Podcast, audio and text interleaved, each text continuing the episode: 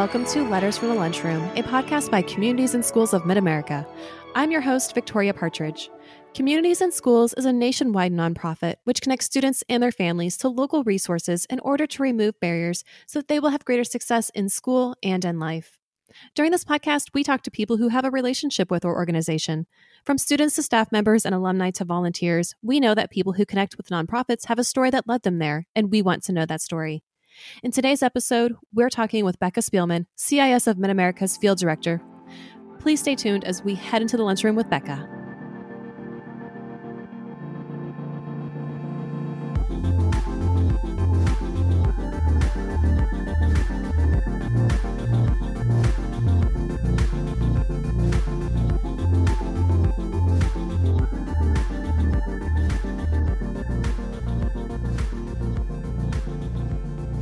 Hi, and welcome to the lunchroom, Becca. How are you doing today?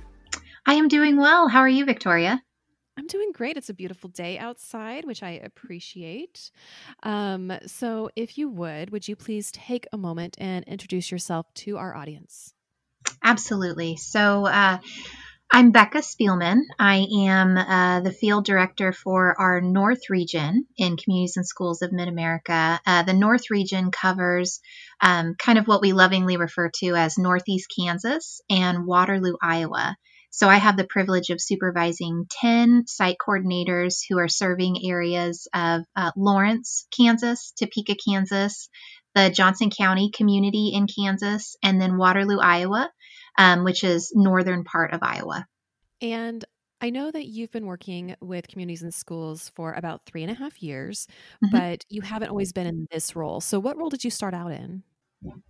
Sure. So um, I've been in the nonprofit field for I I think around 18 plus years. Um, so I I really have had a lot of experience, and it's it started in my uh, college years, kind of exposure to the world of the nonprofit sector. Um, I worked in a um, a rescue mission, a homeless shelter, all through college. And so that was kind of my first exposure to working with vulnerable populations. And then from there, um, immediately graduating from college, I went into community mental health work. Uh, worked in that field for a little while, worked with folks with developmental disabilities. Um, then went to grad school in St. Louis, um, where I began working with folks who um, were uh, engaged in the uh, criminal justice field, so those who are on probation or parole in St. Louis County and St. Louis City. And I worked with them on uh, understanding the impact of uh, their crime on on their victims and so victims being more than just the individual who was directly impacted by the crime but indirectly impacted as well um, so we speak about kind of the ripple effect of of um, what they had done, what their criminal activity was. Um, from there, I worked a little bit in foster care, and so I worked as a foster care case manager. Um, I returned to uh, Kansas after being in grad school in St. Louis and uh, worked for a local domestic violence agency. Uh, I was in that position for about five and a half years uh, before I came to communities in schools in, in this position as the field director. Have you ever worked for a for profit? Um, in high school, I worked at a pharmacy. Does that count? no, yeah. I just I was surprised because I didn't realize that you had worked for nonprofits for essentially like your entire or a good chunk of your adult life. Yeah, and that's really uh, impressive. Thank so.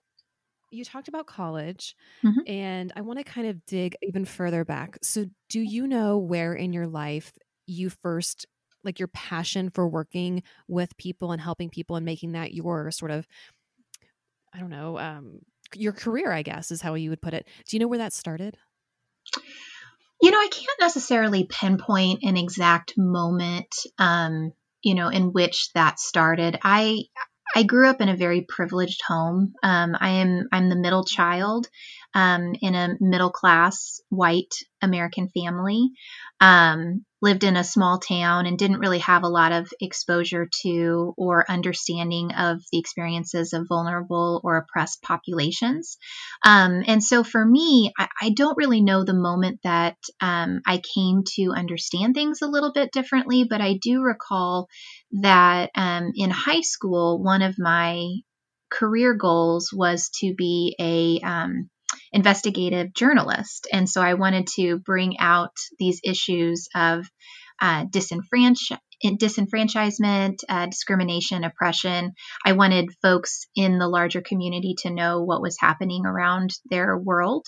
Um, and so I, I remember you know, really connecting with um, social justice issues at an early age.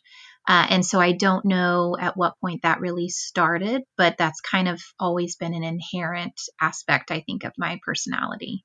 Interesting. Mm-hmm. And another thing that you said that really kind of stood out to me was such a wide variety. I mean, whenever you talk about social justice issues and having an interest and a true passion for it, you have a true passion for a large variety of social justice issues. Um, I mean, that's clear from the work that you've done. So, with that in mind, are there certain ones that you feel like the most passionate about?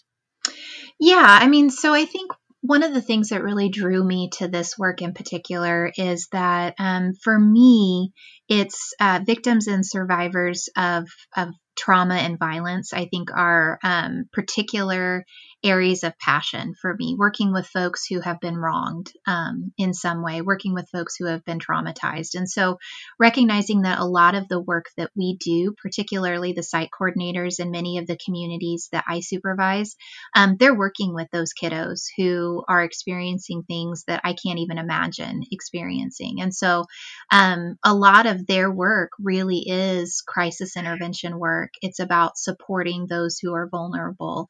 Um, it's about connecting with and allowing um, opportunities for children and families to get the resources that they need, um, and really just kind of giving them a platform to be able to to share their stories, to experience validation.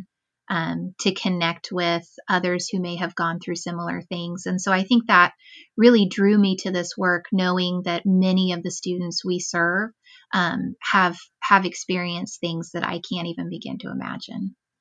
Well, and I appreciate you bringing that up because one of the purposes of this podcast is to help explain the the wide range of supports that communities in schools provides to students and their families.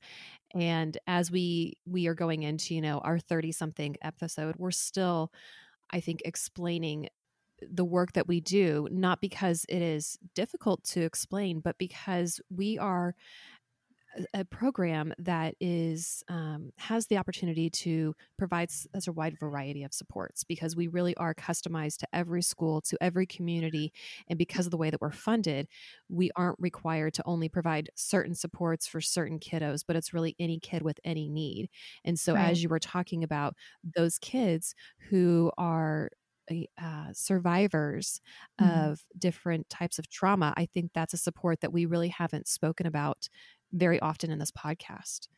Yeah. Um, in your role, you've worked with a lot of site coordinators and you've seen them provide a lot of supports and services. What are some of the supports, services, or even success stories that stand out most to you? Yeah, so I think, you know, one of the things that um, is pretty easy to observe are the provision of basic needs. And so, you know, one of the things that I think are really easy for us to talk about um, are when we're able to make that direct contact with families and meet their most basic needs that they may have. Um, and so I like to talk about those things because I think in a lot of ways they can kind of become a, um, a bridge into developing that relationship and addressing even larger needs that folks may have. Um, and so there's one particular story that I that I wanted to share with you all, um, and this is about a, a, family that a site coordinator had worked with. Um, I believe it was a couple of years ago. Um, it was a, a mother who um, had five children. Uh, she was a single mom and had just relocated to the area. Um, she had moved to the area actually because she was fleeing a, a violent situation in her home. and um, came to to the community and really didn't have a lot of access to resources. Um, was fairly unfamiliar with the area. I'm assuming that maybe she had some kind of family or some support here, um, but as a single mom with five kids, uh, didn't necessarily have the financial resources to be able to provide for her kiddos. Um, in in particular, um, they were in need of, of food and clothing. Uh, so the site coordinator was really able to to make that connection very quickly um, through our partnership with the Back Snack program through Harvesters. Um, we were able to get food assistance to the family. Um, we were also able to provide clothing uh, with five kids, as you can imagine. They grow very quickly and grow out of things, and so um, being able to to provide that support and and accommodate uh, those financial needs, I think was really powerful for the family. Um, and so mom was able to get food provided to her kids. She was able to get clothing provided to her kids um, so they could then focus on school and the social and emotional learning um, that was taking place within that building in addition to their academic learning.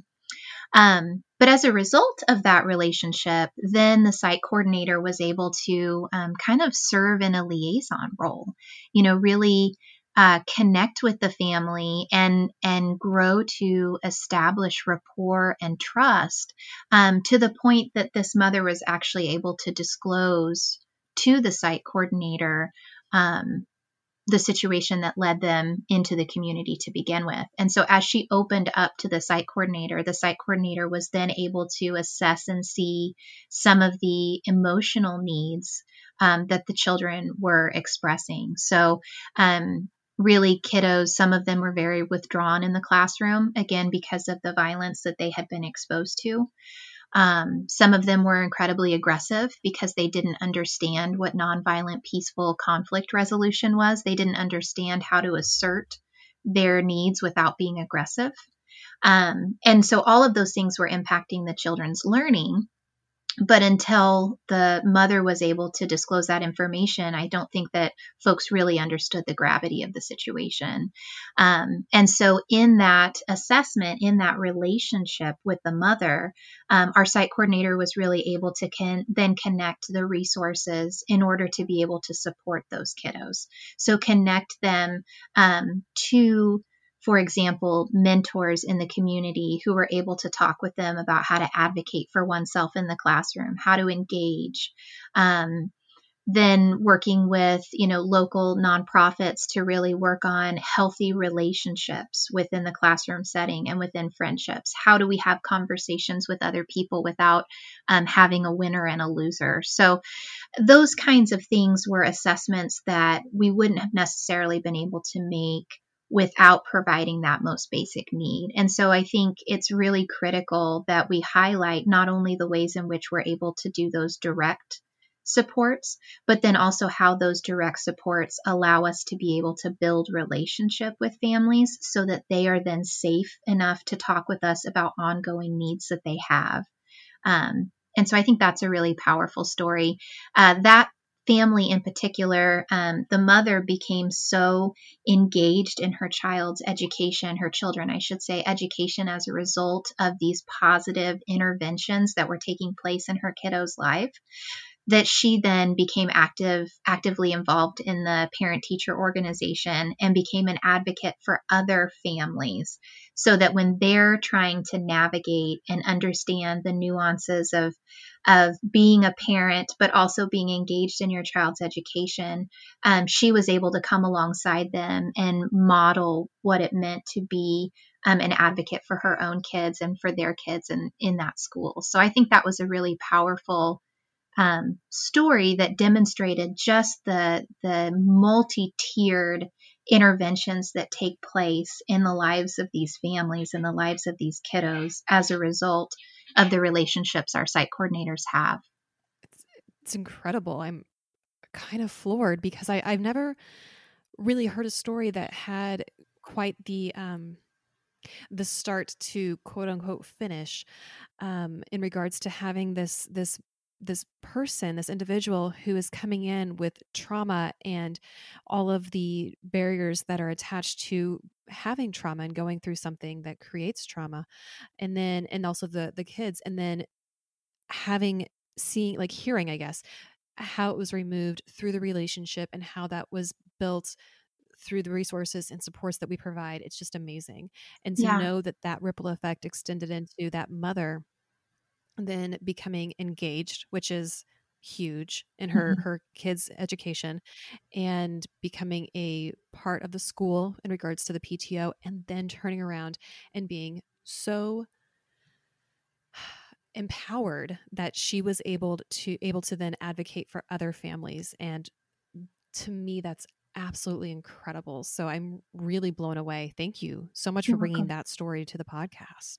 Well, I just think it's it's indicative of the work that all of our site coordinators do. And I think, you know, sometimes it's hard to truly articulate um, like you said, from start to finish doesn't always happen, but also to just articulate the impact that our site coordinators have um, on a large scale with the families that we serve you know sometimes we we see the smaller successes but we don't necessarily see um, the the long term impacts that we're making. And i think it's it's pretty incredible to know that that that's a big reason why we're here and and you know really um, our role is is empowering families to be um, connected within their community and in ways that perhaps maybe other organizations um, aren't able to do well, and something else that uh, you know, as I'm listening to you, because before we started recording, we talked about how it's been a minute since I've had a director um, on the podcast. In fact, you're the first field director that we've had on the podcast this season, and our season has been active since July of 2019. Right. And one of the things that I think is really beneficial of talking to a wide variety of people is you get to hear different views of the story, which is why we do talk to different people. We talk to administrators, volunteers, site coordinators, mm-hmm. funders, etc.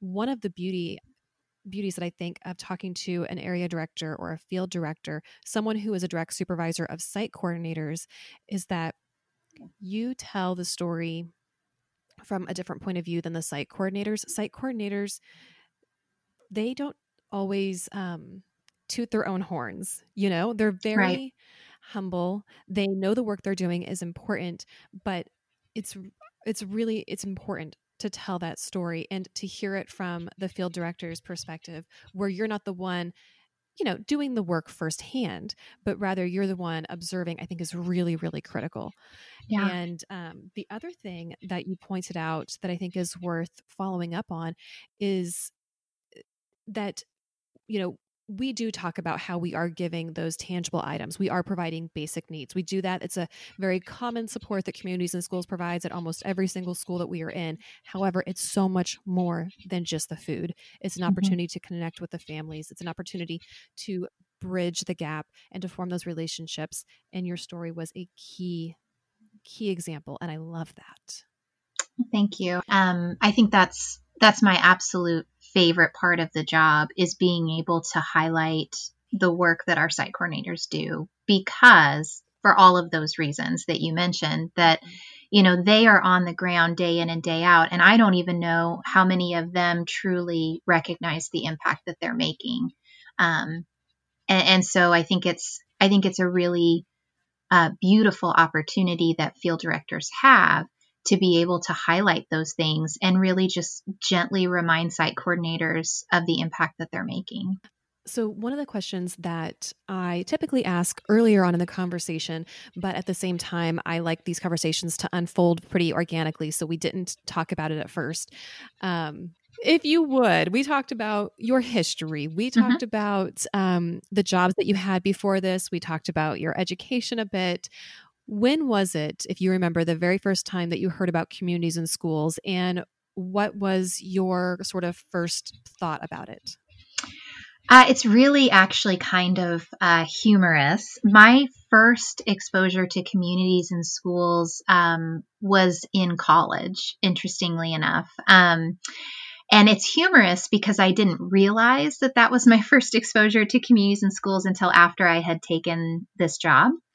Um, so I I uh, graduated with a degree in human services, and the way that I kind of um, articulate the difference between human services and social work, and I, I, have a master's in social work, so I've had the opportunity to kind of um, be actively engaged in both departments is that um, at least my experience um, at washburn in topeka is that human services um, has a more um, i want to say boots on the ground kind of grassroots uh, grassroots approach perhaps to social justice.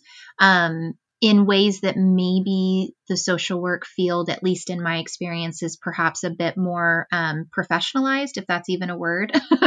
you know, the idea that mm-hmm, um, mm-hmm. it, it, kind of there's a little more flexibility, perhaps, in in human services. Um, we had a lot of conversation about um, uh, social justice issues in ways that I think um, may have um, been a, a, little more controversial, perhaps, than what uh, the social ju- social work uh, school would have allowed for. But um, I say all that to say that one of the things that came up in one of my classes was um, uh, the professor that I had was talking about this really innovative organization called Communities in Schools. And so this idea, and this was happening in New York, um, and so this would have been I'm going to date myself for a minute. This would have probably been in 2002, 2003, um, where this conversation was happening. So before we, as an organization, uh, Mid AM organization, started doing direct service work, um, but he was referencing the organization in New York. and how the work that was being done in New York was taking a building that folks already access, um, a school, and creating a one stop shop within that school for service delivery so that the folks who utilize that building, that space, don't have to go to multiple places to get their needs met. Um, and I just thought that was the coolest thing. I was like, that's amazing. More nonprofit organizations should be like that. Like, we should remove those barriers that folks have. And so that way they're not having to, you know, miss entire days of work or worry about transportation or think about childcare um, in order to make multiple appointments or have to call multiple places and be on hold for hours and whatever um, that sometimes the social welfare system um, creates. And so that was kind of my first exposure. And then, you know, fast forward, didn't really think much more about it, just thought that was a really cool idea. Um, and then when I applied for this position, and it was during my training uh, that my supervisor was sharing stories and kind of um, helping me understand the model of service delivery, I went, oh. That's the same organization that I had heard about so many years ago. So um, it it, it definitely didn't strike me right away and I didn't connect the name right away, but I connected the concept pretty quickly. And so for me, it was, um, it was a very profound, um, impactful, innovative, but super simple way of thinking about uh, connecting folks to the resources that they need to be successful. And um, for me, that just made sense. The whole model just makes sense. Yeah, I agree. I, I, agree that the model makes sense. And I think that one of the things that t- seems to throw people off is that because of what I was talking about earlier and what we've sort of talked about this entire time is that we are able to provide such a variety of supports for students and that's unique to communities in schools whereas a lot of nonprofits typically have a more narrow um, range of services that they can provide so as we're telling people what we do they're kind of waiting for like uh, that that you know sort of catch like oh but except for not this or not this where with us it, it truly is right. It's like what what what what can I help you with? You know we are here to help and we will figure out a way right. to help you. Right. And I think that sometimes becomes a challenge then you know for um, how do you how do you tell the story when the stories are so individualized but I think that's the power of the organization. Absolutely. I agree well, um, with that, we're going to take a quick break and then we're going to be back with your letter. So please stay tuned.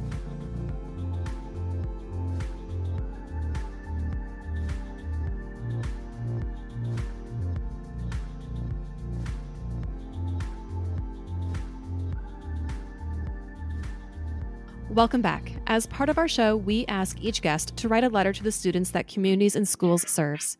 The only guideline they are given is that it must come from the heart. We also warn them that they will be asked to read their letter aloud during the podcast. So, Becca, if you would, please read your letter. Dear student, I think about some of the experiences you may have had and how difficult life may be for you. You may feel alone and scared some of the time. You may not know where you are going to sleep tonight or where your next meal will come from. You may even wonder if there is anyone out there who cares, who truly cares about you. It breaks my heart to think that this may be your reality, but I am here to tell you that you aren't alone, that you are thought about, you are cared about for who you are and valued beyond measure. There are people who are committed to you and to your success. They believe in you and they see your potential. They know that this world is better because you are in it. These caring adults, our site coordinators, care. I mean, they really care. They miss you when you aren't around. They celebrate with you when you succeed. And they listen to you when your heart is breaking. They come to work every day because they care, because they believe in you, because you are worth it. In time, you will grow to see yourself the way they see you the way we all see you, worthy and valued for all that you are. But, for now, please take comfort in knowing that you are not alone, and we will walk this journey with you. So, Becca, you said something that kind of broke my heart. I'm not going to lie. um, and it's it's it's because of what's happening in the world right now. You yeah. said that the site coordinators miss the students and i i have tears in my eyes right now because right now we're recording this um, on april 1st 2020 right and um, even though and this podcast will go out in a couple of weeks um, but right now the world is going through the global pandemic of covid-19 and things are changing very very rapidly Correct. and approximately three weeks ago our the the governor of kansas um, closed down Kansas schools for the remainder of the school year. And then shortly after that, the rest of the schools in the CIS of Mid America Network were closed down for the remainder of this school year. Um, many states are doing uh, stay at home orders. And because of all of this, our site coordinators are no longer seeing students in person. We as an organization quickly shifted our supports so that we were able to continue providing supports and services in this new normal of our world. But a side effect is that one of the things that our site coordinators was very used to doing was providing face to face, in person support, and they're no longer getting to do that. Right. And I know it breaks a lot of their hearts. I know it's really hard on our site coordinators, um, just as it's hard for teachers who are used to seeing their kids every day. Yeah. Yeah. Yeah. I mean, I think that's one of the things that we we talk about consistently in our um, meetings that we have, our, our North area meetings that we have twice a week. Um, we do a check in, and inevitably, the things that our folks talk about is um, they're they're thinking about their kids and they're wishing that they could see them and they're wishing that they could know that they're doing okay. And i think that that's one of the hardest things that they're experiencing right now is just that that loss and that uncertainty.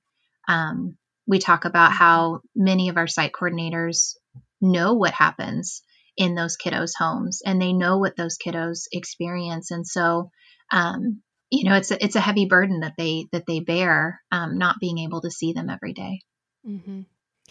Although I'm very very impressed with how proactive everybody has been. Yes. Um, within our network in regards to quickly shifting gears and keeping a very open mind for how can we now support these kids because just as we've been talking about this entire podcast we are truly here to do literally whatever we can to help out these kids and their families and even in the wake of something that we didn't predict a year ago was going to happen, um, we worked very quickly to really eliminate there being any gap in services. And I've just been so impressed with all of the site coordinators and you guys, the directors, who have been working very hard to make the changes necessary.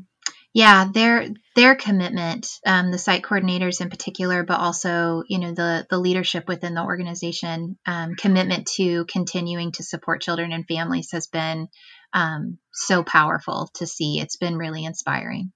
Truly. Mm-hmm. So, um, going back to your action, the letter itself, whenever you sat down to write it, you could have mm-hmm. chosen to write on a variety of topics. Mm-hmm. Did you find that it was difficult to settle on what you decided to write? At first, yes. Um, I think getting pen to paper uh, and really thinking about um, what I wanted to say, uh, it took a while. But then um, I thought about my own kiddo um, and I thought about the experiences that we had um, raising Baxter, our child who we adopted um, out of foster care, and just thinking about um, what he has been through in his life, and and as um, as someone who uh, knows him and loves him. Um, if I were in a situation like many of our site coordinators are, what would I want to say to him? And so mm. that was really where this letter came from. Oh my gosh, that makes it even more touching. Um, hopefully Baxter listens to this episode. he's a teenager, so he's probably not interested. if it's if it's not cool enough for him, no, I will force him to listen to it. it's super cool, Bax, we promise. oh my gosh. Um, so another question that I like to ask people whenever they have read their letter aloud is how did it feel to share those words out with everybody? Um you know, I read it out loud a couple of times and I practiced. Uh, and um, I think I was far more emotional this time reading it than I than I had been. But um, you know, I think it was just it was just my heart, you know, and it was just um, the sincerity of how I feel, and I think it. I, there's nothing um, in me that that didn't want to put it out there. It feels good to be able to say it because I really do believe it, and I believe that every single one of the folks that we work with believes it too. Oh, absolutely. You know, I mentioned earlier that this is our 30 something episode, and you know, that means 30 something letters. And every single one of them has been so unique mm-hmm. and has been so full of love and inspiration and support. And yeah, they, they're honestly one of my favorite parts of, of recording these shows is, is hearing people and how they, they, they put it down and, and what they want to say to our kids. And I don't know, there's just so much good in this world. And yeah. I feel so lucky that I get to be able to share those stories. So, is there anything else uh, regarding the letter or anything that we've talked about that you would like to share before we move on to the last part of this episode? Well, I, I would say that um, I think this conversation, and particularly thinking about um, the nature of, of where we are right now and in the midst of this um, global pandemic, is uh, it, it, reminds me, excuse me, it reminds me of a quote um, that we received from a high school student. I think we alluded to the fact how high school students, particularly teenagers, although my kiddo isn't in high school anymore, um, you know, I, I think articulating um, feelings and um, true vulnerability can sometimes be hard for adolescents, just like it's hard for anyone else. But um, I I received a note from a site coordinator who had been uh, given a note by their uh, teenager that they were working with. Um, and it made me think about the nature of, of what we're experiencing now. And so, if it's okay, I would love to read this quote um, that this particular high school student shared. Please do. Thank you for giving me clothes when I needed them, food when I was hungry, hugging me when I was sad, and not forgetting me even when we didn't see each other. Thank you for reminding me of who I am when I saw myself as much less. Thank you for working with me out of the kindness and generosity of your heart and not because it's your job. Thank you for caring for me when no one else did. Thank you for everything. And I think that quote really stands out to me for a couple of reasons. One, it is a constant daily reminder of the work that our site coordinators do. But two, um, there's a particular point in which it says, even when we didn't see each other. And I think the relationships that our site coordinators have um, created with the folks that they serve, regardless of whether or not they're able to see their students and see the families, these kiddos and these families know that they're being thought of and they know that they're not being forgotten. And so I think it's it's just a time in which we um, are working to ensure that families and students recognize that we're not going anywhere and we are right here for whatever they may need. It truly is the impact of Absolutely. a relationship with one caring adult. Thank you so much for sharing that quote, by the way. Um, it kind of took my breath away. Um, because you're right. It, it really it speaks volumes on the work mm-hmm. that our site coordinators do every day, every single day. We're going to take another break and then we will be back with some extra credit.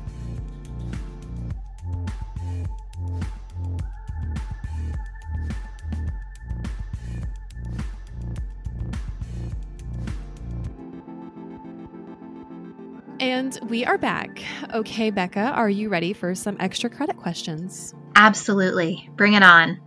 Your first question is What is your current favorite song to sing to? Wow. Um, my current favorite song to sing to. You know, it's funny. I probably have a million of them. And then, of course, the mind goes blank, right? Um, for some reason, and maybe because it's a sunny day right now, but I have Walking on Sunshine stuck in my head. So let's go with that. Walking on Sunshine. I love it. Yeah. And I do think it's appropriate for the day because it is beautiful yeah. outside. And in the days of quarantine, where we've all been inside for weeks now, having these sunny days is something that I'm very grateful for because if we were in quarantine when it was gloomy or freezing yeah. outside, I think that it would be much more difficult. But at least it's beautiful and sunny. So for sure. We have that. There you go. Mm-hmm. Your second question is If you could pick one superpower to have, what would you choose and why? You know, I think if it wasn't this time uh, within our world, I would probably pick something like flying. Um, mm-hmm. Because I think that would be really cool. But like, I was thinking about this, and I would love if this is a superpower of some sort to be able to create um, like uh, protective bubbles around mm-hmm. folks so that we could be closer and connect with each other in in more face to face ways. So I'm I'm going to create protective oh, bubbles. How about that? Is that a superpower? Sure. I love it. And I you can make whatever you want. uh, sweet. Then I'm making bubbles and, all over. heck yes. you get a bubble and you get a bubble. Everybody gets a bubble. Oh, I'm so generous today. Love it. Okay, so your final question is What is the number one reason why you feel that people should get involved with communities in schools? Because of the work. Um, it's it's powerful. It's life changing. Um, I think that the work that we do is so connected to everything in life. Um, I think that a lot of folks can find themselves in this work, whether it's uh, an interest in education or whether it's an interest in social justice or whether it's an opportunity to um, improve the lives of others through economic stability. I mean, there's so many opportunities to see yourself and your passion um, in this work.